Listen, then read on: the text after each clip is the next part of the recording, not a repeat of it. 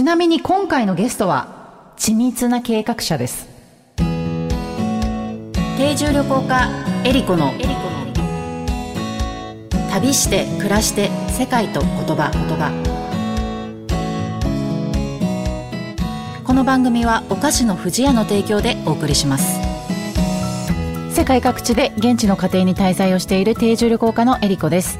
皆さんにとって旅は楽しむものですか？人生を見つめ直すきっかけになるものでしょうか？私にとって旅は暮らすこと。この番組は世界各地およそ50カ国100家族以上のもとで定住旅行してきた私エリコが実際に訪れ定住した国や地域の暮らしを言葉をキーワードにお話ししていく番組です。今回はゲストに鈴木千奈美さんをお迎えしての旅です。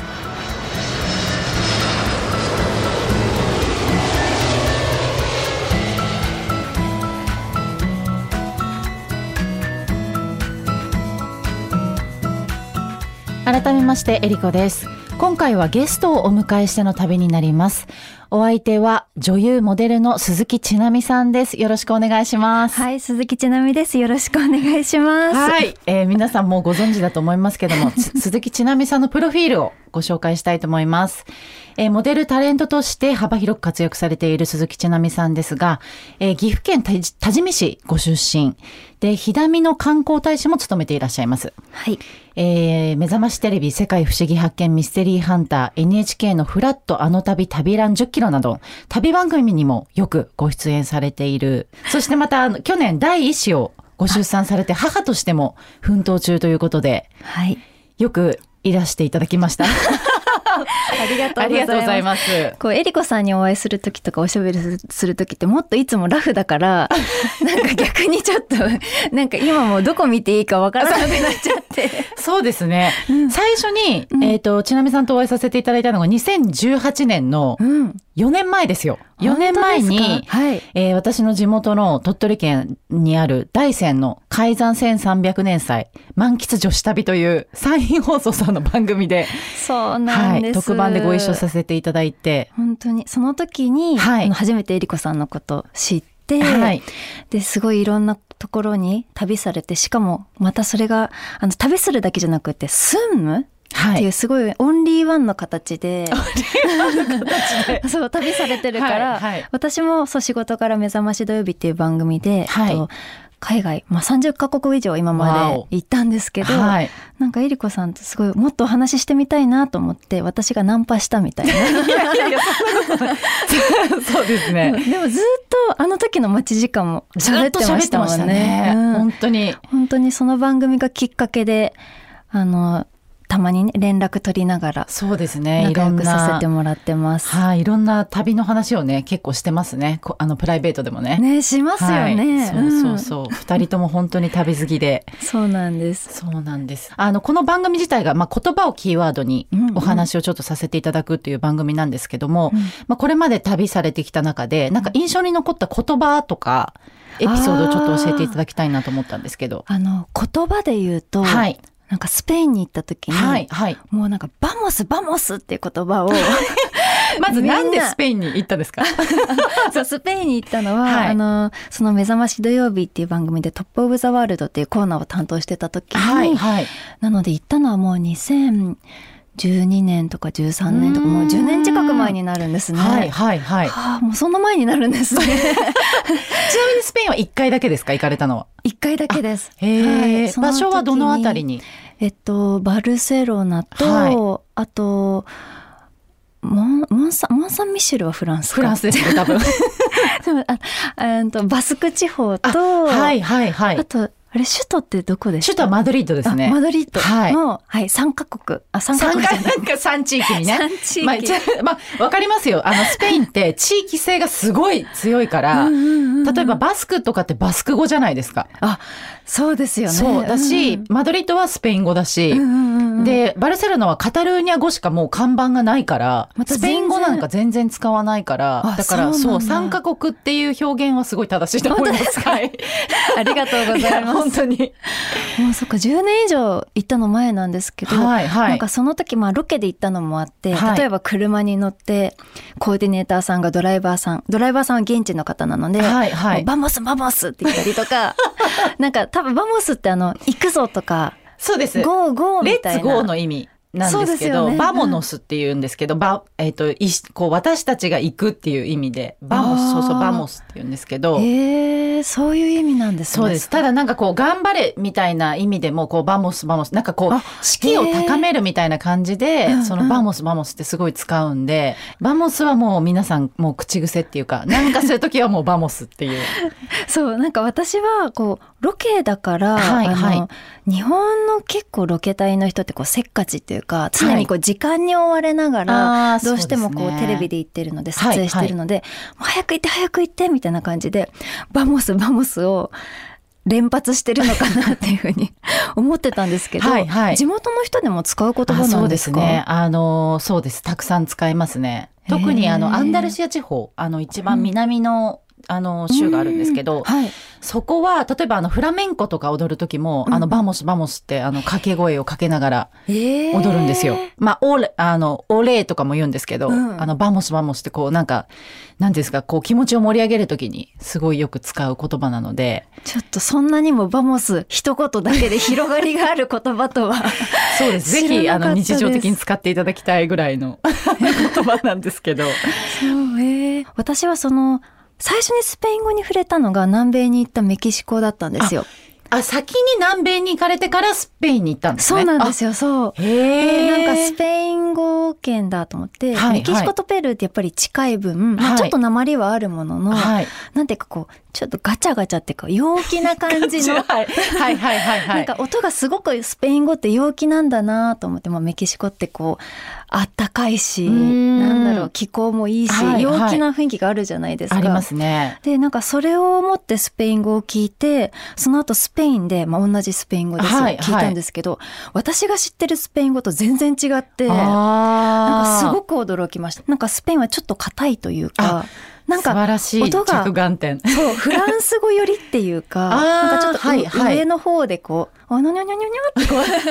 う なんかお上品なスペイン語なのかなと思ったんですけどえりこさんも行かれたことありますか？南米は。そうですね。中南米が一番多い地域なんですけど行った中では、私はアルゼンチンであのスペイン語を習得したので、はい、もう完全にアルゼンチンなまりなんですけど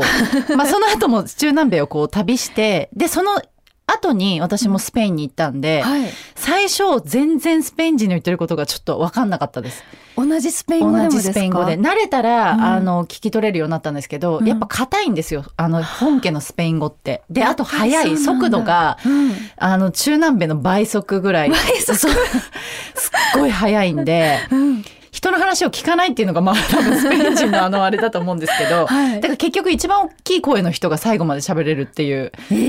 ー、そうあるんですけど。それはスペインのまあ、ほ本当スペインでのそういう風習っていうか、うね、コミュニケーションの仕方であるんですか、はい、そうです。こう論争をよくするっていうか大好きなので、うんうんうん、あのとにかくこう人と違う意見をぶつけ合うっていう それをもうずっと続けるっていうあのなんかそうですね。穏やかな感じではないような気がしますけど中南米の人はどちらかというと調和性っていうか和和の世界なのでそうなんです。お互いがこう気を使い合って特にメキシコ人とかあの、ノーと言えないメキシコ人人っていう言葉があるぐらい、うんうんうん、メキシコ人ってはっきりものを言えないんですよ。なんかコーディネーターさんにそうだ、メキシコ行った時にこう言われて思い出したのが、道を聞くじゃないですか。はいはい、みんな親切だと思って、わ、はい、からないなりに教えてくれるから、最初に聞いた人が一生懸命教えてくれても、そのなんか道筋が違う場合があるから、また別の人に聞いてみた方がいいよっていうふうに言われました。そうなんですよ。なんか知らないとか、ノーって言えないんです、うん、メキシコ人は。だから断れないんですね、こう誘っても。じゃあ場所によってやっぱり同じスペイン語でも違うっていう。違いますね。ああ、なるほど。私の体感したのは間違いじゃなかった間違いじゃなかったです。よかった。はい。はい。あの、ちなみちゃん、あの、YouTube のちなみよりでもですね、はい、旅をこう紹介されてますけども、うん、最近、あの、旅は行かれてるんですか？いや、最近は本当にあの、近場近場。子供が生まれてからは、はいはい、やっぱりあの近いところへ旅をすることが多くなりましたね。でもまあなのであの時間にも余裕を持って出かけるようになったし、あとその場に行った時に自分が焦らないようにすごい下調べをしたりとか、はいはい、例えばあの授乳室はどこにあるんだろうとか。事前に。そうです。あの3時間おきに大体あの授乳のタイミングがあるからあのそのタイミングに合わせてここの授乳室によってとか例えば新幹線の中だったら、はいはい、多目的室っていうところが使えるので、はいはいはい、そこで、えっと、このタイミングで授乳して乗り継いで次の電車に乗るとか。かすっごいちなみさんっぽいっていうかいや。なんかすごいち結構ちあのしっかりされてるじゃないですか。緻密っていうか。結構なんか私結構適当なんで、なんかいつも話を聞いてすっごいいつもなんかやっぱちゃんとしてるなって思うんですけど、そんなその旅ももうちゃんとしてますね。なんか。入念なその計画が。なんかね子供と一緒だとやっぱりこう喋れないし、で計画するっていうことがあの自分の心の安心にもつながるから、はいはいはい、そしたらなんかあ忘れ物したとか、もう今までもあの帰省した時に自分の上着を焦って忘れ新幹線に忘れてしまったこともあったりしてそうなので意外なと面もあるんですね。そう。いうね。しっかりした。ちなみさんでも。忘れちゃったりしてやっぱり気持ちの余裕を持つためにしっかりした準備をして、あの子供との旅も楽しむようにしてます。そういえばあの私そのスペインにいる時にその授乳で思い出したんですけど、うん、なんか授乳のことが結構話題になってて、はい、そのスペイン人ってどこでも授乳するんですよ。うんでそれがやっぱ男性からするとちょっと見苦しいというか、うん、目の置き場に困る困るっていうので、その女性にやっぱちょっと隠れてっていうかもう隠さずにやるので。え？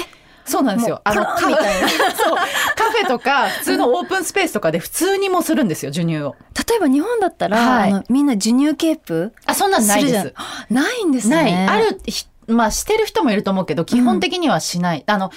その子供の食事じゃないですか。っていう概念なのでいちいちそれをなんで私たちは普通に食事ができるのに子供は自由に食事をその隠したりとかしなきゃいけないのかっていうのが問題になってて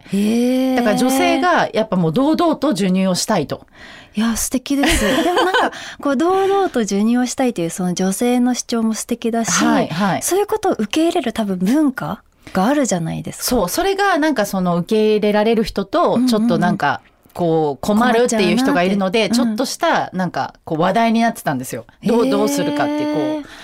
授乳に関してってそう日本だとやっぱりポロンっていう人はあんまり見かけなくて。まあみんな授乳ケープして私もいつも授乳ケープまあそりゃそうですよ、まあ、特にねちなみさんもそれしてたら本当にやあの危ないですからね。やっぱ国によっても授乳事情も違うんですね、はい、そうですよ。なんかいろんなこのスペインのバモスから本当にいろんな話をさせていただきましたけれども。はい、はいえー、今回の旅ゲストの鈴木ちなみさんとお届けをしました。えー、ちなみさんの YouTube ちなびよりや Instagram ちなみアンダーバー鈴木0926でも日々いろいろなことを配信されていますので、ぜひ皆さんもフォローしてください。インスタライブや YouTube ライブもよくされていますので、とても楽しいので、ぜひご覧になってください。はい、今回はどうもありがとうございました。こちらこそありがとうございました。旅して暮らして世界と言葉言葉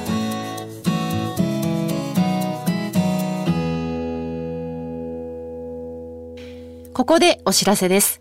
富士屋のウェブサイトに私、エリコがペコちゃんと一緒に旅をして見えた世界の国々の文化や習慣についてのコラムが掲載されています。富士屋のウェブサイトのトップページからペコちゃんの森のバナーをクリックしてエリコペコちゃんの旅の記事にお入りください。ペコちゃんの森ウェブサイトは富士屋ファミリー文化研究所が行う様々な活動を楽しくご覧いただけるご報告の場であると同時に、お客様とのコミュニケーションの場としても活用していただけるサイトで、毎月定期更新しています。エリコペコちゃんの森のコラムの他にも、長野県黒姫にあるペコちゃんの森の様子や、森林整備活動のご報告、スマイルをテーマにした川柳の募集、オリジナル壁紙カレンダーがダウンロードできるコーナーなどもあります。ぜひ、藤屋のウェブサイト、ペコちゃんの森を覗いてみてください。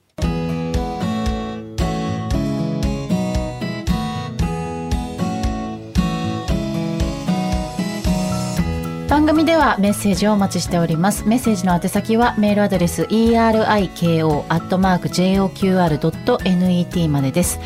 次回もゲストに鈴木ちなみさんをお迎えしますそれではまた旅しましょう旅して暮らして世界と言葉お相手は定住旅行家のえりこでしたアディオス